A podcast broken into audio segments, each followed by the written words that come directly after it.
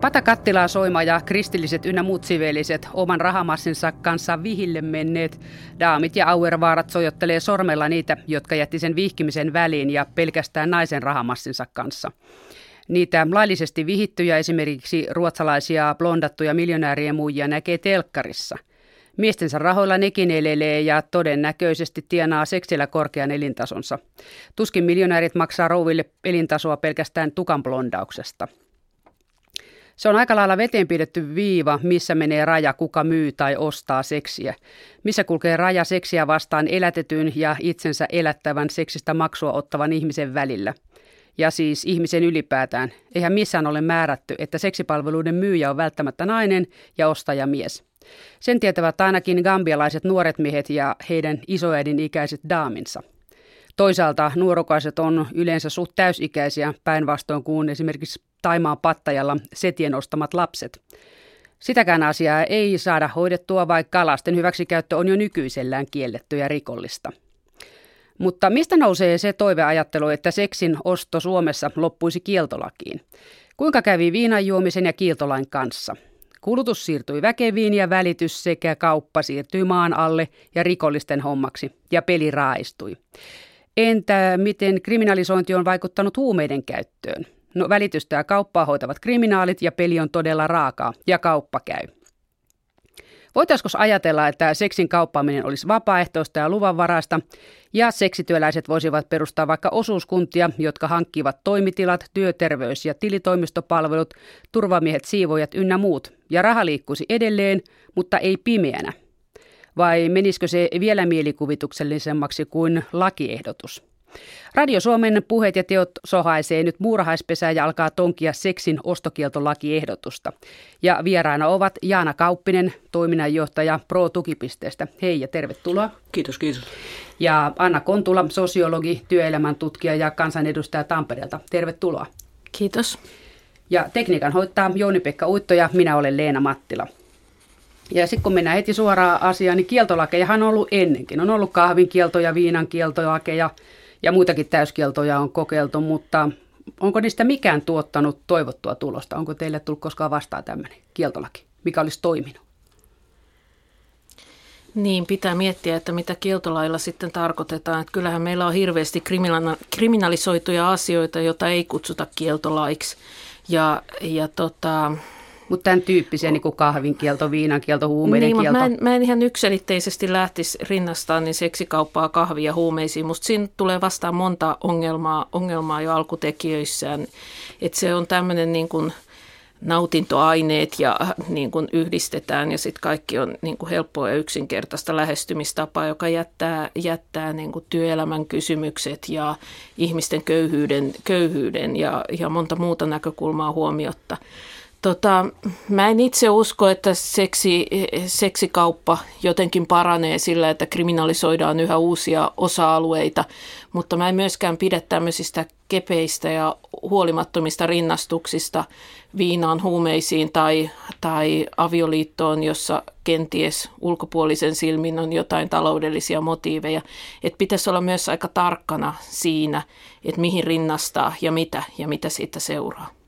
No entä Jaana Kauppinen, onko pro tullut vastaan tämmöinen, että mitä vaikutusta näillä tällaisilla lakiehdotuksilla on käytännön elämässä sitten seksiammattilaisten elämään?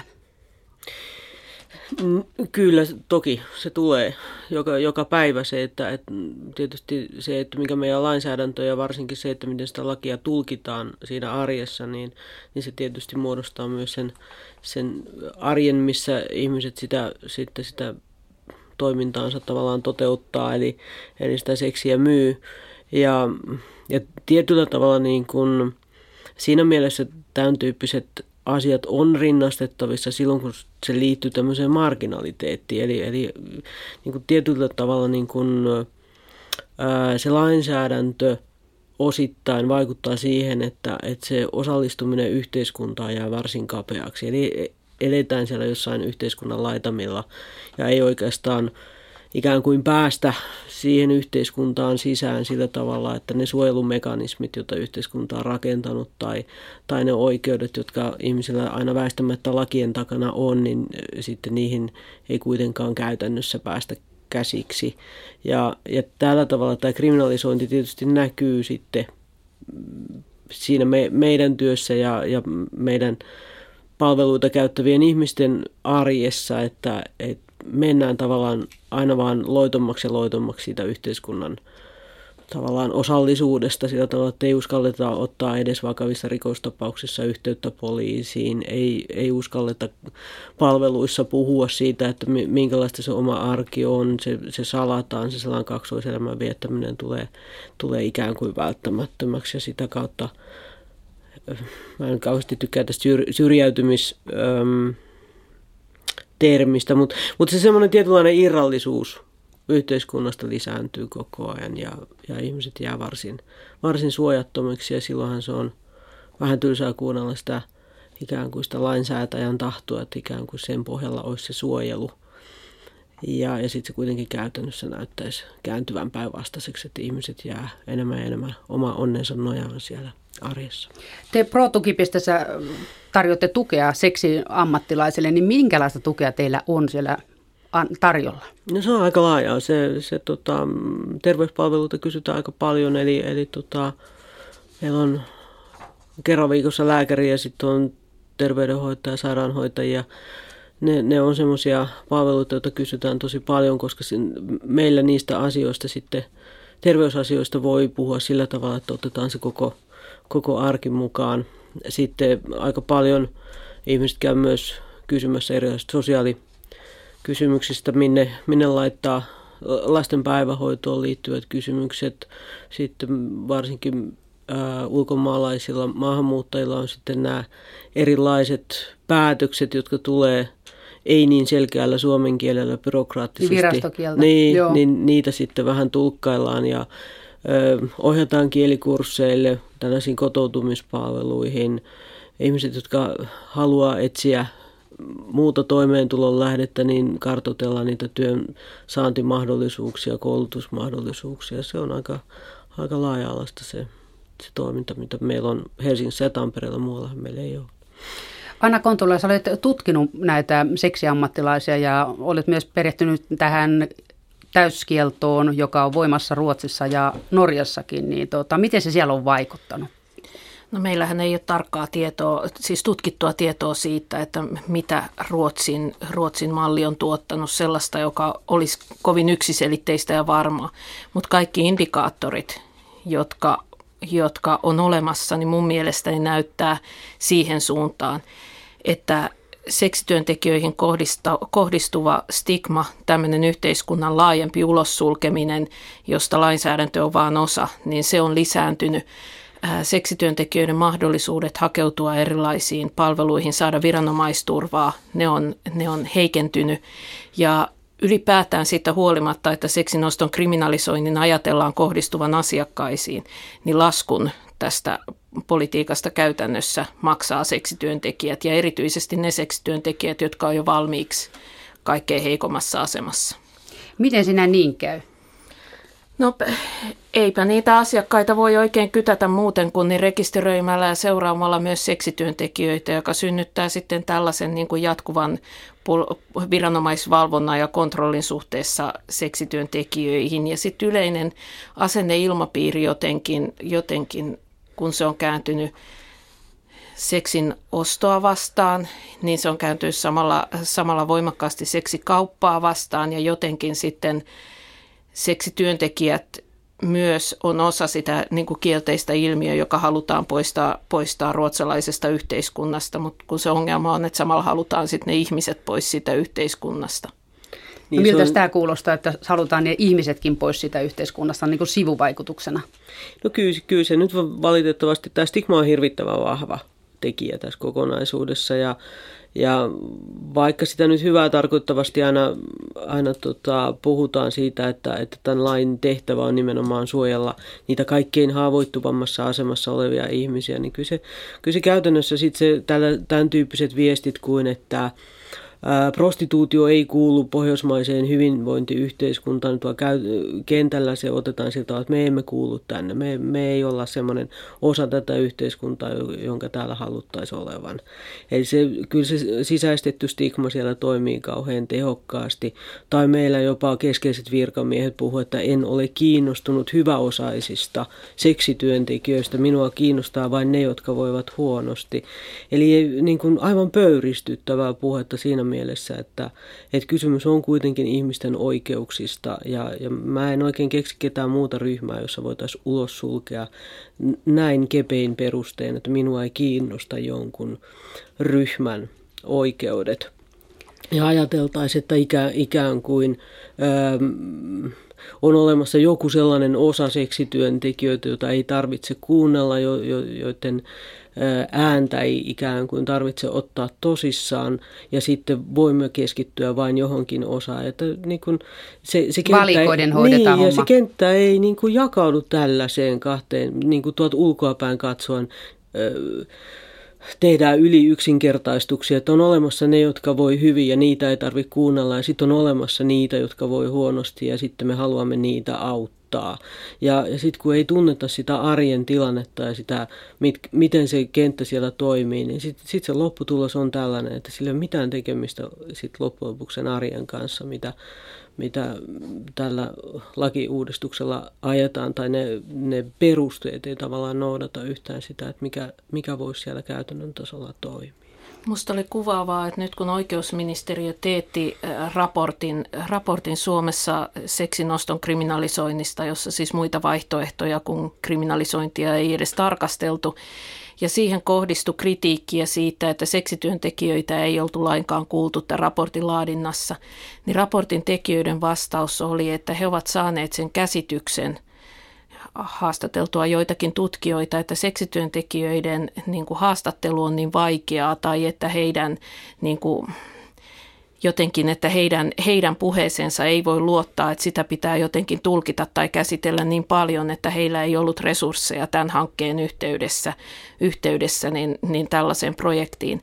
Että jotenkin lähtökohtaisesti oletetaan, että seksityöntekijät kai valehtelee tai ei tunne omaa tilannettaan riittävän hyvin tai jotenkin muulla lailla on epäkelpoja informantteja itseään koskevassa asiassa, kun taas sitten jotkut keskiluokkaiset valkoiset virkamiehet, jotka ei ole koskaan yhtään seksikaupan osapuolta tavannut, niin on jotenkin legitiimejä ja niin kuin hyviä informantteja ja näiltä kannattaa kysyä ja näiltä saadaan sitä oikeaa tietoa.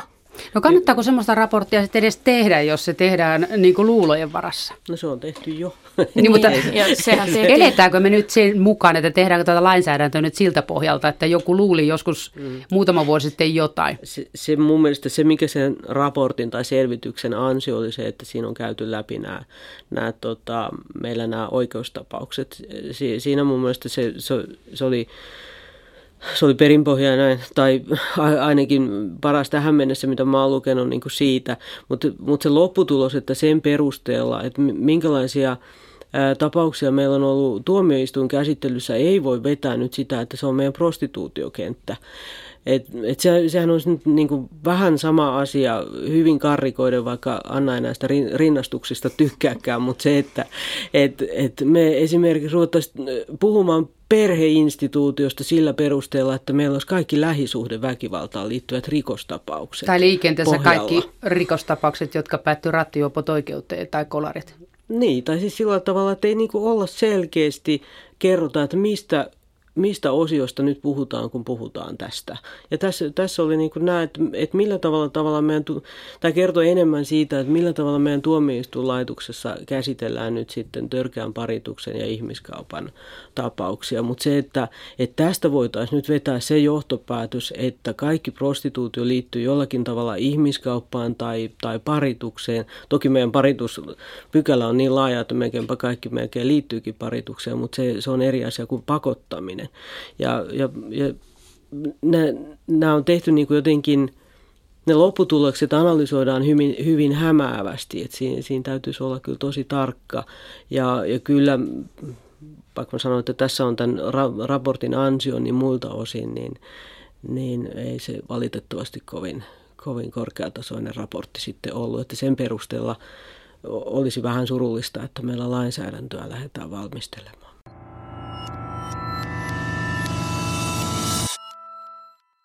No, kun Suomessa seksipalvelujen myynti ja ostaminen on tällä hetkellä molemmat sallittu ja se ostaminen sillä rajoituksella, että äm, ei saa ostaa parituksen uhrilta tai ihmiskaupan uhrilta, niin mitä tälle laille pitäisi tehdä niin, että siitä tulisi sellainen, että se toimisi myös käytännössä, eikä olisi ihan pelkkää paperia? Jos sille niin, jotain tehdään? Ensin, ensin pitäisi päättää, mitä sillä tavoitellaan, että kun sekään puoli ei ole niin kuin selvä. Ja niin kauan kuin me ei niin kuin olla yksimielisiä siitä, että mihinkä me halutaan vaikuttaa, mitä me halutaan muuttaa, niin niin, niin kauan on vaikea myöskään niin päättää tehokkaista toimenpiteistä. Et niin kauan se on semmoista ideologista höpötystä, eikä, eikä vakavaa, vakavaa niin, niin lainsäädäntötyötä, jolla pyritään yhteiskunnan muuttamiseen jotenkin parempaan suuntaan. Niin, mä, mä oon samaa mieltä, että se e, ensin pitäisi niin kuin, äm, just päättää se, että, että mitä, mitä me sillä lainsäädännöllä halutaan ja sen jälkeen avata niin kuin tavallaan sitä, sitä keskustelua, että, että millä tavalla se, se arki tavallaan on, on ikään kuin lainsäädännöllä jollakin tavalla äm, Säädettävissä. Säädettävissä, niin se, se että et, et se oikeasti niin kuin tuottaisi mahdollisimman pitkälle sen lopputuloksen, mitä sillä lailla tavoitellaan. Että et se lopputulos ei olisi päinvastainen kuin mikä, mikä sen ö, lainsäädännön tahto sitten tai lakia säätävien ihmisten kollektiivinen tahto siellä eduskunnassa sitten on. Toiminnanjohtaja Jana Kauppinen, sanoit, että tämä nykyinen parituslaikki on jo hyvin laaja, niin mm. tuota, eikö tätä hommaa pystytä hoitamaan parituslain puitteissa? No nyt, nythän parituslaki, parituksen ja ihmiskaupan välinen rajanveto on, on niin kuin selkiytetty ja siitä on uusi, uusi lakiesitys tulossa kai teille eduskuntaan sitten keväällä käsittelyyn. No, ja, ja tota, Ähm, se, mikä meidän nykyisessä parituslainsäädännössä on ongelma, eikä se näytä nyt poistuvan sitten tuossa uudessa esityksessäkään, on se, että, että se on niin tavattoman laaja se parituksen äh, käsite. Eli, eli minkä tahansa kolmannen osapuolen hyötyminen voidaan katsoa parituksessa. Ne, niitä nyt ei ole kauhean matala kynnyksellä tähän mennessä tulkittu, mutta se laki antaisi siihen mahdollisuuden. Ja, ja, ja täällä on niin kuin sit niitä seurannaisvaikutuksia tuonne käytäntöön, että, että ihmiset ei voi esimerkiksi ostaa mitään palveluksia. Tilitoimistoja tai työterveyttä. Niin, tai, tai lähinnä tällaiseen suojeluun tai, tai esimerkiksi työtilat ja yhdessä toimiminen ja kaikki tämmöinen, niin se on, se on vähän hankala. Se paritu, parituspykälän tulkinta ja, ja, ja se, että mikä on mahdollista ja mikä ei, niin se, se on osoittautunut varsin, varsin hankalaksi ja ihmiset yrittää sitä sitten peitellä sitä omaa toimintaansa, ettei vaan ole sitä riskiä, että, että jäisi ikään kuin joutuisi syytteeseen parituksesta. Ja tämä, tämä, tämä mun mielestä pitäisi perata myös tämä parituksen ala sillä tavalla, että se ei kääntyisi itseään vastaan. Ja, ja se, että se oikeasti kohdentuisi sellaisiin tilanteisiin, jossa se hyötyminen ja, ja pakottaminen olisi nimenomaan sitten sen ihmisen joka niitä seksipalveluita myy, niin itsemääräämisoikeuden rajoittamista, selkeästi pakottamista. No eikö se toisaalta ole kääntynyt itseään vastaan? Siis luulisin, että se olisi ihan järkevää, että seksityöntekijät perustaisivat nyt vaikka osuuskuntia ja sitten ne voisivat sinne palkata tosiaan turvamiehet ja vuokrata työtilat ja näin poispäin. Eikö Anna Kontula sellainen olisi varteutettava vaihtoehto vai meneekö liian mielikuvitukselliseksi? Joo, siis mä oon jossain sanonut kannattavani pieniä ja yhtenä mahdollisena vaihtoehtona, mutta tosiasiassahan suurin osa seksikaupasta tapahtuu sellaisten ihmisten toimessa, jotka on on alalla, alalla hyvin vähän aikaa, joko vuosissa hyvin vähän aikaa, taikka sitten niin, että heillä on hyvin satunnaisesti asiakkaita ja pääosa tuloista tulee jostakin muualta. Ja sen takia mä en oikein pidä realistisena sitä, että, että, että meille syntyisi vaikka osuuskuntapodellit sallittaiskaan niin kauhean montaa sellaista seksialan osuuskuntaa, joka toimisi kauhean järjestelmällisesti ja, ja pitkäikäisesti. Mutta ei se, ei se silti huono idea ole. Mutta tota, musta oleellista tässä nyt on se, että vaikka parituslaki, niin sitä yleensä niin kuin poliisivoimavarojenkin takia, niin sitä tulkitaan, tulkittaisiin siis, ähm, keissejä nostetaan vaan oikeasti, oikeasti vakavista asioista pääsääntöisesti. Niin kun se parituslaki on laaja, niin se, että ihmiset tietää, että, hirvittävä, että, että tämä saatetaan tulkita paritukseksi, niin itsessään siitä huolimatta, että meidän oikeuskäytäntö on eri kuin se laki, niin se johtaa, sillä on jo vaikutusta ihmisten elämään ja siihen marginalisoitumiseen ja siihen, että mikä on sun toimintamahdollisuutesi yhteiskunnassa. Että tavallaan meidän laki on jollakin tavalla kauhean kaksinaismoralistien, kun samanaikaisesti sanotaan, että itsenäisesti seksin myynti on täysin sallittua, mutta sitten oikeasti esimerkiksi tilitoimiston löytäminen voi olla todella, todella vaikeaa niin, että sä pystyisit maksamaan ne verossa asianmukaisesti. Saati sitten niin kuin esimerkiksi ilmoittaminen, josta tulee hyvin monimutkainen juttu siinä vaiheessa, jos jokainen media tulkitaan parittajaksi, kun se julkaisee sun sinne laittaman ilmoituksen. Niin Jaana sanoit, että jos minä laatisin tekstin jollekin seksiammattilaiselle nettiin tai mihin hyvänsä mainosteksti, niin mua voisi syyttää parituksesta. Se antaisi sen mahdollisuuden. Todennäköisesti sua ei syytettäisi. Se, Mutta se, että et, et tää, ihan niin kuin Anna tuossa äsken sanoi, niin se, että et se, sen parituksen hyötymispykälän laajuus on, on niin iso, että, että se me voidaan tällaisia esimerkkejä löytää vaikka kuinka paljon, jotka on hyvin, hyvin pieniä, joista, joista ihmiset ei yleensä ajattele, että tämäkin voisi olla paritusta. Ja silloin kun me puhutaan sitten tästä oston kriminalisoinnista, että myös parituksen kohteelta ostaminen on kriminalisoitua, niin me harvoin tullaan ajatelleeksi, että se parittaminen on meidän lainsäädännössä muutakin kuin pakottamista tai tämmöistä niin kuin, itsemääräämisoikeuden loukkaamista. No pitäisikö se systeemi säätää siitä laista ensin vähän niin kuin selvemmäksi, se parituslaki?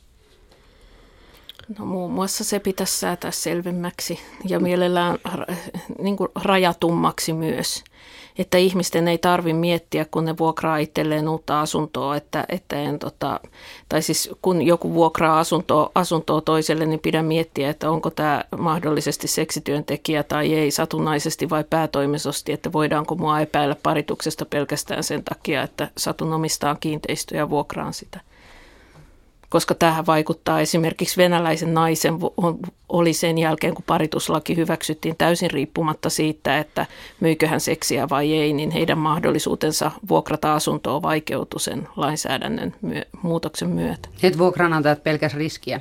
Mm. Niin ja pelkää edelleenkin. No tota, mi- miten tätä hommaa sitten voisi auttaa eteenpäin, ettei niin kuin kaiveta itseämme syvemmälle suohon? Mitä tälle seks- kaupalliselle seksille pitäisi tehdä lainsäädännön kautta vai kannattaako tehdä mitään, pitääkö se hoitaa jotain muut, jollain muulla konstilla? Auttaako lainsäädäntö tällaisessa asiassa kuin kaupallinen seksi? No ehdottomasti auttaa semmos, siis toki meillä täytyy olla lainsäädäntöä ja helposti tulkittavaa ja, ja se, että myös sen, sen tota, soveltamiseen täytyy olla resursseja niissä tapauksissa, joissa selkeästi selkeästi siihen liittyy tämmöistä pakottamista ja, ja väkivaltaa ja, ja sillä tavalla hyötymistä, että, että se, se ei ole niin kuin millään tavalla joku... sopimus. Ja, ähm, mutta sitten kyllä mä näen, että, että, että sellainen laajamittainen ratkaisu näihin kysymyksiin, jotka yleensä tässä prostituutiopolitiikassa nostetaan esiin, niin, niin niihin löytyy ratkaisu kyllä sieltä prostituutiolainsäädännön tai prostituutioon liittyvän lainsäädännön ulkopuolelta. Että kyllä, kyllä mä näen, että sosiaalipolitiikka on huomattavan paljon merkittävämpää ja työ, työoikeudet ja muut, niin ne, on, ne olisi paljon merkittävämpiä polkuja katsoa sitten näitä, tämän huono-osaisuuden ja sen haavoittuvuuden vähentämiseksi, jotka, jotka nyt liitetään niin kuin leimallisesti, että ne on nimenomaan sen prostituution syytä. No teillä oli Pro-tukipisteessä tällainen tai-hieromoita koskeva projekti, alkoi mm. 2009, niin kuinka sille on käynyt, jatkuuko se vielä loppuuko siltä rahoitus? No sitten väliaikaisesti loppu viime vuodeksi, mutta tota, nyt me ollaan saatu onneksi rahautomaattiyhdistykseltä rahoitusta sen jatkamiseen ja se, se elää ja voi hyvin. Eli, eli tota, me edelleenkin jatke, jatketaan sitä työtä ja se on merkittävää työtä. Se on, se on yksi sellainen, sellainen osa-alue, johon, johon nimenomaan täytyy kohdentaa tämmöisiä hyvinkin räätälöityjä terveys- ja kotouttamis- ja sosiaalitukia. Ja siinäkin on monesta muusta asiasta kysymys kuin, kuin prostituutiosta tai seksityöstä.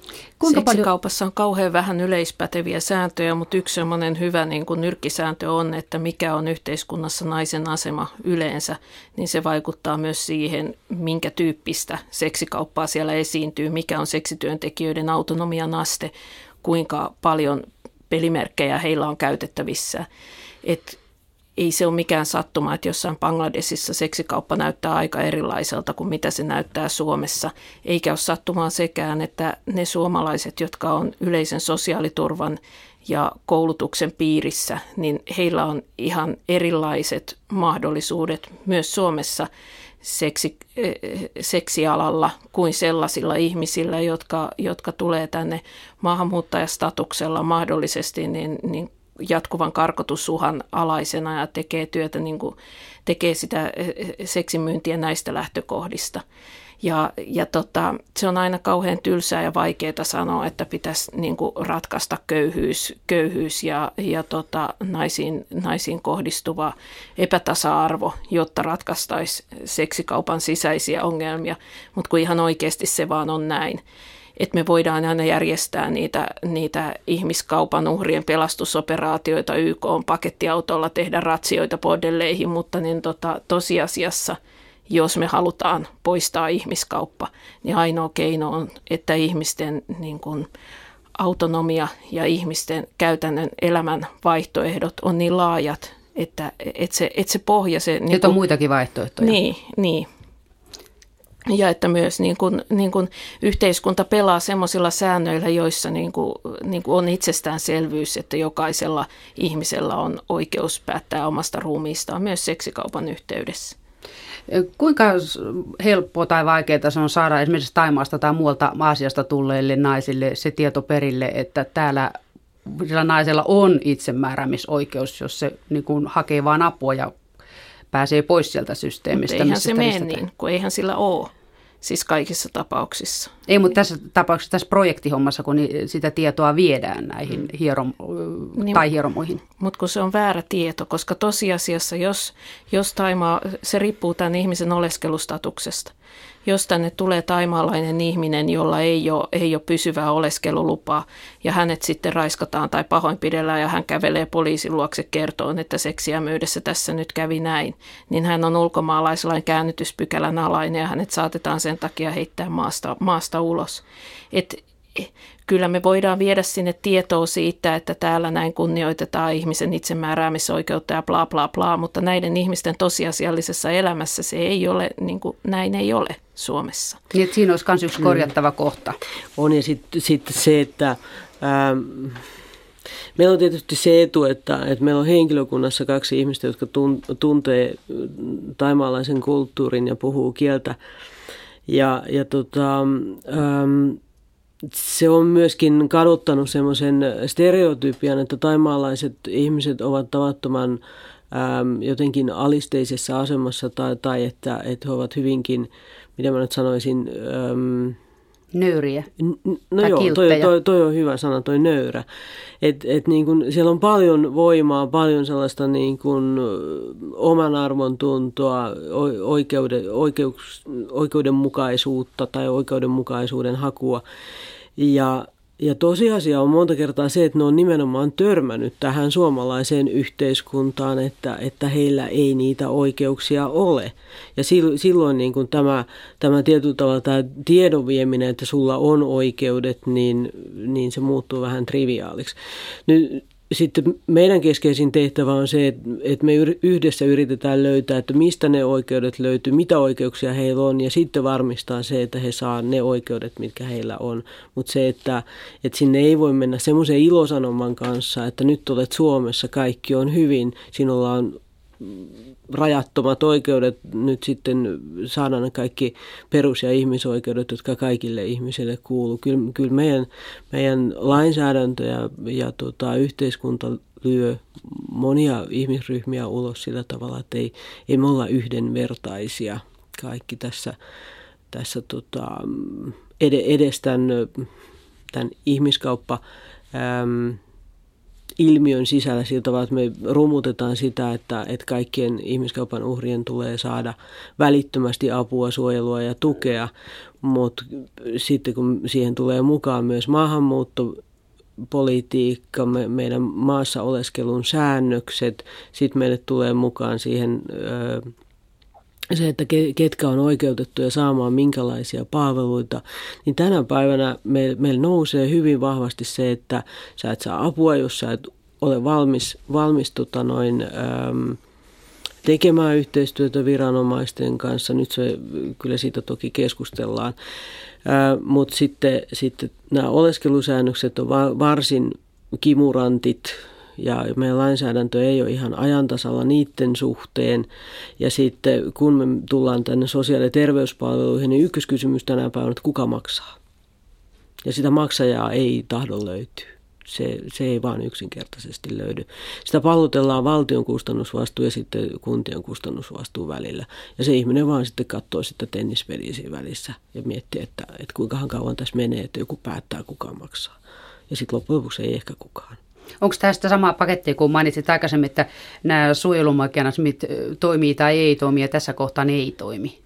Onko niin, nämä niin, niitä suojelumekanismeja? Niin, me, meillä on paljon tässä meidän rakenteissa semmoista, joka, joka tota, itse asiassa muodostaa semmoisen mun mielestä sen kovan ytimen tähän, tähän haavoittuvuuteen, kun halutaan suojella näitä erityisen haavoittuvassa asemassa olevia ihmisiä, niin tässä yhteiskunnassa on paljon sellaisia rakenteita, jotka koko ajan lyö ihmisiä sinne tosi haavoittuvaan tilanteeseen. Meillä aikanaan meidän suurin osa palveluista on rakennettu ajatukseen niin kuin kotikunta oikeudesta. Että ihmis, kaikki, siinä on ollut takana oletus siitä, että kaikki ihmiset asuu jossakin kunnassa, on jonkun kunnan jäseniä ja sitten sen kunnan kautta järjestyy muun muassa keskeiset terveyspalvelut, koulutuspalvelut ja niin edespäin. Ja nyt kun meillä on kasvava joukko ihmisiä, joilla ei kotikuntaa olekaan tai jotka majailee jossakin toisella puolella Suomea kuin heidän kotikuntansa, niin tämä aiheuttaa sen, että meillä on toisin kuin niin tämä järjestelmän luojat aikanaan ajatteli, niin meillä on iso porukka, jotka yhtäkkiä onkin palvelujen ulkopuolella. Meillä on ihmisiä, jotka jää ulos raskausseurannasta taikka, taikka niin eivät saa diabeteshoitoa tai eivät saa hoitoa tarttuviin, tarttuviin tauteihin. Ja, ja tota, me ei olla kyetty ratkaiseen tätä. Se on siis rakenteellinen ongelma, josta kärsii tosi tosi moni ihminen tällä hetkellä Suomen rajojen sisäpuolella. Anna Kontula, kun olet siellä lakia säätämässä, niin olisiko tämä yksi sellainen peruste lisää siihen, että kunta ja kunnan maksuvelvollisuus näissä sosiaali- ja terveyshommissa, niin se pitäisi kyllä ajatella uudelleen, että pystyykö kunnat niitä hoitamaan vai pitäisikö ne olla isompia yksiköitä. Että se 20 000 se perusterveysyksikkö, niin sehän on hatusta tempastu no, en mä tätä nyt sote-uudistukseen yhdistäisi ja tota, kotikuntaoikeuden purkamisessa on se ongelma, että kun tämä asuinpaikkaan perustuva sosiaali- ja terveysturva on maailmassa aika poikkeuksellinen, niin jos me lähdetään sitä rommauttaan, niin on, on, me avataan peli aika monelle eri niin kuin skenaariolle samaan aikaan. Että siellä voi käy, tai meidän toive tietysti olisi, että saataisiin niin kuin kattavat palvelut takaisin, tai mun toiveen vasemmistolaisena, mutta yhtä hyvin siinä saattaa käydä niin, että en, tota, se köyhien ja, ja köyhien porukka kasvaa entisestään, joka on niistä Sitten tulee Amerikan malli. Niin, ja sen takia kaikki poliittiset tahot on vähän ihkeitä purkaan tätä kotikuntamallia, koska kukaan ei oikein tiedä, että mit, miten nämä sitten järjestettäisiin sen jälkeen. Ja siihen liittyy paljon pelkoa ja semmoista kitkaa. Anna Kontula, olet sanonut, että kaupallisesta seksistä Suomessa keskustellaan niin elokuvien luomien mielikuvien perusteella, niin kuinka se näkyy sitten arkielämässä tai käytännön elämässä? No se näkyy esimerkiksi just tällaisina dikotomioina, niin kuin hyvinvoivat ja ehkä vielä niin kuin kuvitellaan tällaisiksi niin kuin luksuselämää elämää yhtä tähdenlentoa niin kuin viettäviksi juhliviksi, juhliviksi kovatasoisiksi, kovatasoisiksi seksityöntekijöiksi. Ja sitten toisaalta taas niin, niin siellä toinen vaihtoehto on sitten ne ihmiskaupan uhrit, jotka on suurin piirtein kahleissa suurimman osan aikaansa ja joka paikka mustelmilla ja ottaa 2-30 asiakasta päivässä. Et kun kuitenkin tosiasiassa suurin osa seksityöstä sijoittuu johonkin kauas näistä kummastakin ääripäästä, niin se seksityön enemmistö, se seksityön arki, iso osa siitä jää kokonaan ulos keskustelusta. Onko sulle tullut vastaan käytännön työssä, Jana Kauppinen, sellaisia tapauksia, että jotkut nuoret naiset, niin kuin Jenkkilässä Pretty Woman-leffan jälkeen lähtivät leikkimään ilotyttöä jokin Hollywoodia ja luulivat saavansa sieltä miljonäärimiehen. Että onko tämmöisiä, mitkä luulee pääsemänsä sillä niin kuin elämässä eteenpäin, tullut siellä vastaan? En mä nyt muista, että niitä nyt... Ei ole täkäläinen ongelma. Ei, ja tietysti niin kuin ihmisillä on erilaisia mielikuvia silloin, kun, kun on aloittanut. Ja, ja se, että, että jo, joillakin se siinä aloittamis, ennen sitä aloittamista, niin jotkut käy siinä enemmän sisäistä keskustelua kuin toiset. Ja jotkut kuvaa sitä semmoiseksi, että ei sitä nyt paljon miettinyt, se vaan alkoi. Jotkut on taas miettinyt hyvinkin tarkkaan. Öm, se, että, että siinä nyt sitten niin kuin se perustavoite olisi, muistaakseni Pretty Womanissakaan ei, ei tämän äh, Pretty Womanin perustavoite ei ollut ta, niin Sattumalta törmäsi vaan löytää, löytää Richard Kereä, mutta tota, no, niin se nyt siitä sitten sattumaisin tuli. Ähm, mun mielestä siellä nyt on pa- paljon erilaisia niin kuin ajatuksia, jotkut, jotkut pitää sitä optiota auki. Mutta en mä tiedä ihan samalla tavalla kuin kaikki muutkin ihmiset haaveilee joskus jotain ja sille ei ole välttämättä kauheasti tekemistä sit se arjen kanssa. Mitä on semmoisia syitä, mitä te, te on tullut vastaan, että minkä takia ihmiset sitten on ajatuneet myymään seksipalveluita tai hakeutuneet? No se keskeinen syy, mihinkä mä törmäsin, oli se, että katsottiin, että, että seksin myynti tarjoaa enemmän vapautta, autonomiaa, toiminnan tilaa kuin ne matalapalkkaiset palvelusektorin työt, joita näille henkilöille oli tarjolla. Ja vielä tuohon elämässä eteenpäin pääsemiseen, niin toki miljonäärimiehet, varsinkin naimattomat on Suomessa varmaan vähissä luulisin, mutta kyllä mä tiedän aika monta seksityöntekijää, jotka on päätynyt aika keskiluokkaiseen parisuhteeseen ja elämäntapaan jossakin vaiheessa myöhemmin, että että ei ne kaikki niin tota, hukuttaudu Itämereen sitten sen seksimyynnin päätteeksi, vaan että siellä on hyvin erilaisia elämäntarinoita. Niin, ja se, että, että löytäisi jonkun miljonäärimiehen, niin se ei tarkoita sitä, että nyt sitten se olisi onni, jonka olisi löytänyt. Voisi olla sitten ojasta allikkoon, mutta mut se, se tosiaan niin kuin, suurimmalla osalla silloin kun puhutaan ylipäätään siitä, että et, et mikä se syy on ollut, niin, niin suurimmalla osalla se on nimenomaan toimeentulo. Joko perustoimeentulo tai sitten toimeentulon lisä.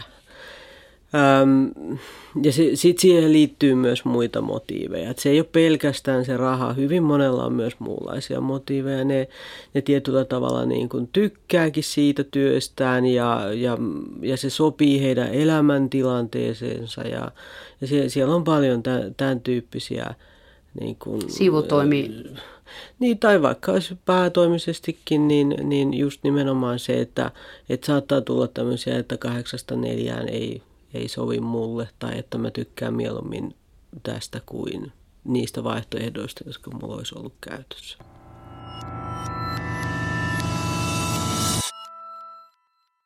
Entäs sitten semmoinen juttu, että kun tässä lakiuudistuksessa yhtenä perusteluna oli se, että sitä nykyistä lakia on niin vaikea valvoa, niin miten luulette, että kuinka helppo sitä on valvoa sitä täyskieltoa sitten? Kun kauppa on siirtynyt jo, nyt jo nettiin aika paljon. Ei se missään näy. En mä tiedä kuinka paljon niin kuin poliisin hupenemista käyttövaroista on sitten mielekästä kohdentaa tähän. Tietysti kaikkiaan on valvottavissa, jos siihen kauhean paljon niin kuin satsataan, niin niin, toki Voi poliisikoulun pääsykokeissakin niin tota, väki vähetä, jos kovin niin kuin suurella armeijalla lähdetään päivystään porttikongeissa. Että, et, mulla on sellainen käsitys, että myös siellä koetaan aika epämielekkääksi paljon niin kuin henkilöresursseja vaativa, vaativa ja kuitenkin aika, aika niin kuin vähäisiin, vähäisiin tuloksiin johtava valvontatyö. Että. Mutta eikö tätä kuitenkin ole käytetty tämän lakiehdot, täyskieltoehdotuksen perusteluna, että sitä nykyistä lakia on niin vaikea valvoa? niitä sitä on, se tulkinta on hankala, koska tota, siinä edellytetään, että, että jollakin tasolla pitäisi pystyä ikään kuin tunnistamaan, että onko se, onko se henkilö, jolta olen ostanut tai yrittänyt ostaa, niin mahdollisesti parituksen kohde tai ihmiskaupan uhri. Ja nyt, nyt sitten tietysti puhutaan niin sanotuksi tuottamuksellisuudesta, eli, eli pitäisikö tätä nykylainsäädäntöä sitten muuttaa sillä tavalla, että jos käy myöhemmin ilmi, että kyseessä oli paritus tai ihmiskauppa, niin, niin silloin tällaista edes esitietämisen astetta ei enää edellytettäisi. Ja sitten jos se olisi täyskielto, niin ei enää tämmöistä tarvitsisi tarttis miettiä, että tiesikö vaiko eikö. Eli tämä korkeimman oikeuden ratkaisuhan nimenomaan lähti siitä, että, että ei voi sitten edellyttää, että asiakas olisi tiennyt tai hänen olisi pitänyt pystyä jollakin tavalla äm, arvioimaan se tilanne sillä tavalla, että kyseessä oli ihmiskaupan uhri. Onko missään muussa rikostyypissä tämmöistä, että asiakkaan pitäisi, että, että tulee tällainen pohdiskelu, että tiesikö se vai eikö se tiennyt, että se oli ryhtymässä rikolliseen tekoon? Kyllähän niitä on koko ajan. Meillä on niin kuin lainsäädäntö täynnä niitä. Just on meillä käsittelyssä lakimuutos liittyen niin tota, lait, laittoman maahantulon järjestämiseen, seköhän se nimikin oli, jossa, jossa niin pohditaan sitä, että, tai, tai tehdään lisäys siitä, että jos henkilö on jotenkin väärin, peruste, väärin perustein saanut ne asia, matkustusasiakirjat, eli ne matkustaa väärennetyillä asiakirjoilla, niin voidaanko pitää matkan järjestäjää syyllisenä – laittoman maahantulon järjestämiseen, niin tässä tahallisuus on ihan keskeinen asia, että jos ei matkanjärjestäjä ole tiennyt, että ne on väärät paperit, niin milläs, milläs, milläs, milläs hän, häntä sitten voidaan siitä tuomita. Mm. Joo, on tässä niin kuin väläytelty tämän ihmiskaupan osalta, että, että kun tämä ihmiskauppa nyt voi olla muutakin kuin sitten tähän seksuaalisen hyväksikäytön tarkoitukseen, eli tämä työvoiman hyväksikäyttöön liittyvää, niin, niin pitäisikö miettiä nyt sitten, että kaikki, kaikki niin kuin, tulisi kriminalisoitua, eli, eli tota, myös sitten nämä työvoiman hyväksikäyttöön. Nämä, jotka siitä sitten varsinaisesti, en mä tiedä, voiko sanoa hyötyä tai jollakin tavalla niin kuin ostaa sitten niitä, niitä tuotteita. Että jos mennään oikein äärimmäisyyksiin, niin sitten se vitosen pizza on rikos. Mutta tota, kun tätä ihmiskauppaa, se liittyy myös tähän samaan lainsäädäntösysteemiin, niin onko Suomessa selvitetty sitä, että missä ne ihmiskaupan uhrit Suomessa on? Löytyykö ne ydinvoimalla työmaalta vai muualta rakennukselta, ravintoloista, siivousfirmoista vai seksitöistä? Tämmöistä yleistä luotettavaa selvitystä on ihan mahdotonta tehdä, mutta että niitä on löytynyt ravintoloista, rakennusalalta, maatalouden piiristä – seksikaupan piiristä. Hmm. Kyllä, kyllä me, joo. Ja, ja sitten tietysti niin kuin, ää, nämä aina nousevat ihmiskaupan uhrien luvut, niin siinä täytyy sitten ottaa huomioon myöskin se, että ihmiskaupan kaupan niin kuin ikään kuin alaki on laajentunut. Hollannin ihmiskaupparaportoja, tuossa olin Romaniassa yhdessä seminaarissa viime, viime keväänä, niin – niin hän arvioi, että osa sitten näistä isosta lukumääräisestä noususta lähtee nimenomaan siihen, että siihen liitetään koko ajan erilaisia asioita, kuten Uusia aloja. kerjääminen, myymälävarkaudet, erilaiset tota, nämä urheilijat ja Eli, eli se, siihen koko ajan liitetään lisää lisää tällaisia mahdollisia riskialttiuksia ja sitten samalla nousee valtavasti ne arvioidut määrät, että kuinka monta ihmistä kaupataan sitten vuosittain. Nämä, nämähän on lähtenyt sitten käsistä aikaa sitten jo nämä lukuarviot, että siihen lätkästään muutama kymmenen tuhatta lisää vuositasolla ilman, että, että, että ne sitten varsinaisesti ne tunnistettujen uhrien määrät noudattelisi ollenkaan sellaista samanlaista valtavaa ihmismäärää kuin mitä nämä arviot sitten täällä tilastojen takana on tämmöistä mielivaltaa, niin kuin nyt oli tämä 50 taimaalaisen marjanpoimijan keissi, joissa nämä marjanpoimijat itse teki rikosilmoituksen ihmiskaupan uhriksi joutumisesta ja paikallinen poliisi totesi, että yhtään näistä ihmisistä kuulematta, että, että he eivät tutki tätä. että meillä kuitenkin, kuitenkin niin, niin harkinta, viranomaisharkinta antaa niin paljon tilaa tällaiselle tulkinnalle jopa näinkin vakavissa rikosepäilyissä, että, että se näkyy meidän niin kuin, niin kuin tämän vuoden tilastoissa sitten myös, myös että nyt tuli hylkäyksiä ihmiskauppatapauksissa niin, niin tuplasti verrattuna normaalivuoteen. Niin, nämä, nämä tilastot on hirveän hankalasti luettavissa.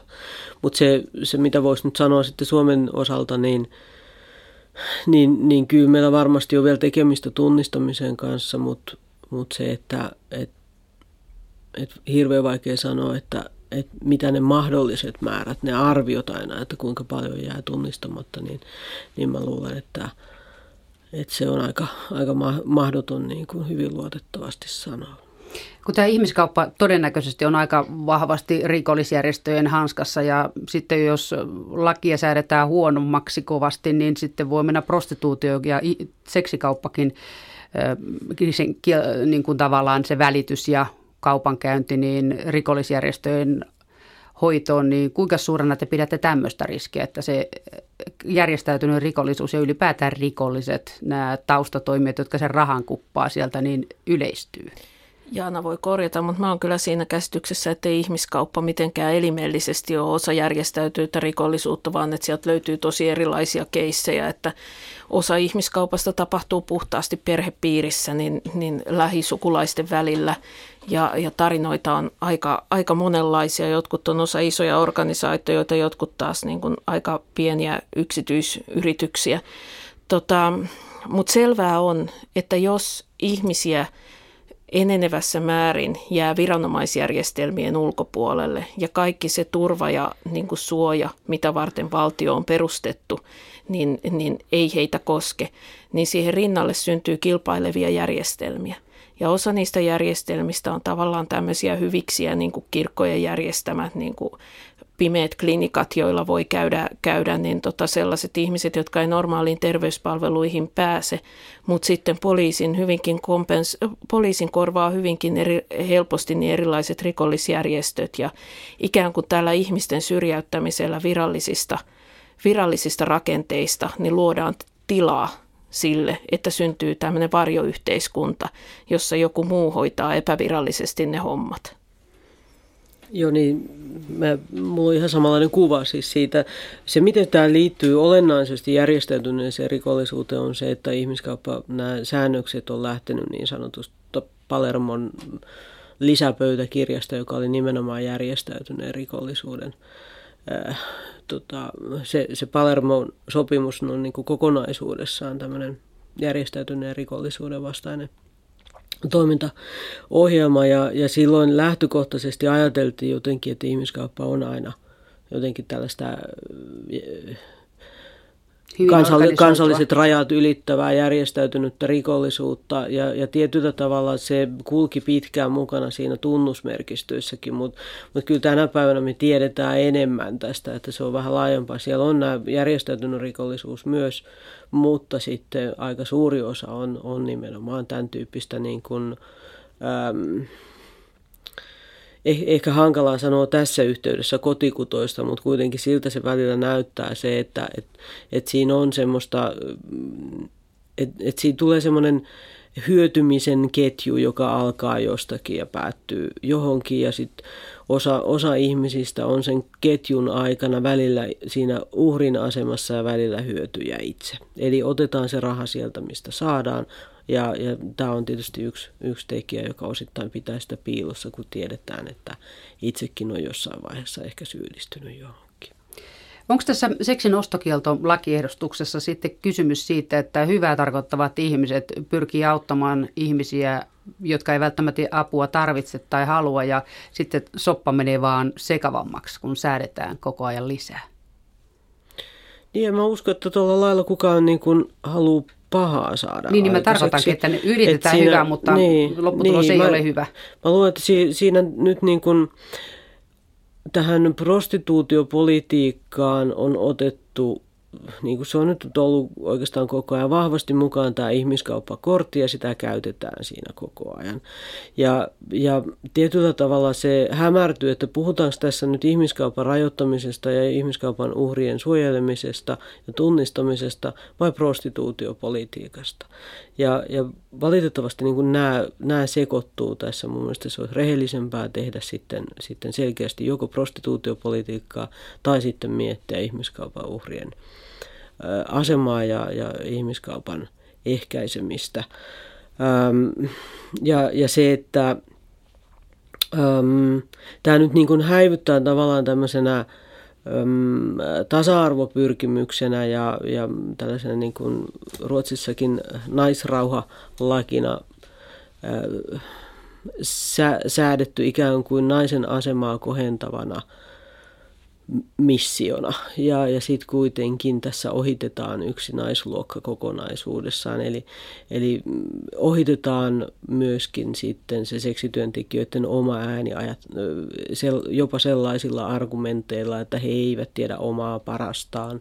Niin tai että, pikkulapset. Niin, tai, tai että äh, kaikki ne, jotka ei kannata kriminalisointia, niin, niin ikään kuin siellä takana on joku parittaja tai hyötyjä, joka ikään kuin siellä on joku tämmöinen mastermind siellä takana, joka, joka kokonaan tätä seksityöntekijöiden oikeusliikettä ikään kuin ohjelmoi ja ohjaa. Eli tämmöinen hyvin, hyvin tota, merkittävä mun mielestä ähm, valtarakenne, joka näkyy tässä, tässä tota, prostituutiopoliittisessa keskustelussa. Musta se ajattelu menee jotenkin väärinpäin, että ajatellaan, että sillä, että, että niin kuin tehdään lakeja liittyen, liittyen seksityöhön, niin sillä jotenkin parannetaan naisten asemaa yleensä. Kun mä taas ajattelen, että kun parannetaan naisten asemaa yleensä, niin sillä on vaikutuksia sitten myös seksityön piirissä, että se pitäisi mennä niin päin, tai että se on niin kuin ainoa toimiva suunta. Ja kyllä mä näen jotenkin, että että niin kuin se oikeuksien lisääminen on parempi suunta kuin kriminalisointi. Eli, eli tota, se vie eteenpäin eikä alaspäin. Niin, ja, ja silloin se niin kuin hyödyttää tasaisesti kaikkia. Meidän, meidän, niin kuin, se kriminalisointi kyllä valitettavasti se toisaalta tekee myös, myös sitten niille hyötyjille tilaa, koska ne, ne myös hyötyy siitä kriminalisoinnista. Miten? No silloin, jos se menee sinne marginaaliin, niin silloin se jättää enemmän tilaa niille, niille tota, hyötyjille toimia siinä välikätenä silloin, kun ne markkinat ei pysty toimimaan suoraan. Eli kun homma menee maan alle. Hmm, hmm.